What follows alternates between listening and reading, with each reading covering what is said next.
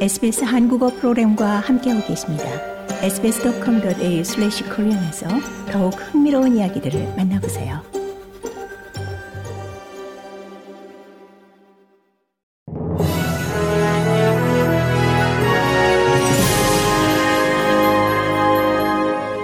(2024년 2월 20일) 화요일 오후에 SBS 한국어 간추린 주요 뉴스입니다.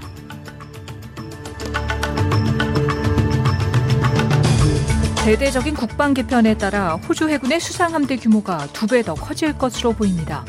호주는 더 작은 전함을 구매하고 더 큰 전함에 대해서는 미사일 타격 능력을 강화시킵니다. 최종 계획은 2040년 후반까지 수상 전함의 수를 늘린다는 겁니다. 호주 정부는 이를 실행하기 위해서는 앞으로 10년간 111억 달러의 새로운 예산이 필요할 것으로 결과적으로 향후 10년간 542억 달러의 지출이 필요하다고 말했습니다. 자세한 지출 내역은 오는 5월 예산안에 명시될 예정입니다. 리차드 마스 국방장관은 이 계획이 호주 해군의 화력을 극적으로 증강시킬 것이라고 기대했습니다. 호주 가구의 저축률이 17년 만에 최저치를 기록했는데 가처분 소득의 1.1%에 불과했습니다. 이자율이 올라가기 시작하며 각 가구의 저축률은 떨어지기 시작했습니다. 실제로 지난 2022년 3월의 저축률은 11%로 오늘날의 1%와 큰 차이가 있습니다. 복지기구 앵그리케어 오스트레일리아의 메이 아지즈 부원장은 팬데믹이 시작된 후 임대료는 75%나 인상됐는데 월급이 75%나 인상된 사람은 본 적이 없다라며 임대란을 겪고 주택 스트레스를 받고 있는 사람들을 보는 것이 놀랍지도 않다라고 강조했습니다. 시드니 북부 버컴힐스 지역에서 오늘 아침 남성 시신이 한 구 발견된 데 이어 오후에는 노스 파라마타에서 어머니와 아이의 시신이 발견됐습니다. 뉴사우스웨일스주 경찰은 살인 수사과가 두 사건의 연관 관계를 조사 중이라고 발표했습니다. 이와 관련 데일리 텔레그라프지는 아버지와 어머니, 아이의 시신이 발견됐다고 보도함에 따라 발견된 시신 세 구가 한 가족인 것으로 추정됩니다.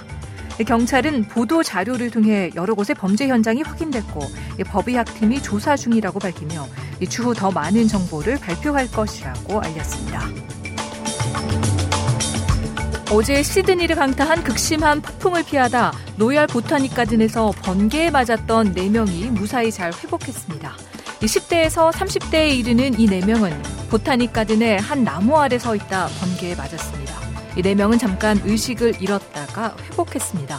뉴사스웨주주 앰뷸런스의 도미닉 웡 씨는 19세에서 36세 사이인 환자들은 등과 손발에 화상을 입고 심장에도 문제가 있었다고 말했습니다. 이 폭풍은 어제 11시에서 2시 사이에 지나갔는데 기상 웹사이트 웨도존의 통합 번개 네트워크에 따르면 시드니에서 100km 내에 7만 5천 건의 낙뢰가 감지됐습니다.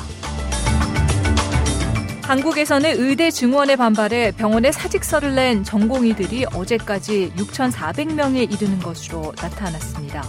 오늘 아침부터는 진료 현장을 떠난 상황으로 의사와 환자가 몰린 서울의 주요 5개 대형 병원에서는 진료 차실이 불가피한 상황입니다.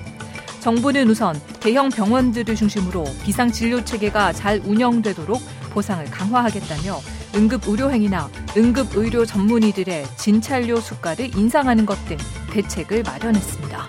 이상 이 시각 간추린 주요 뉴스였습니다. 뉴스의 나혜인이었습니다.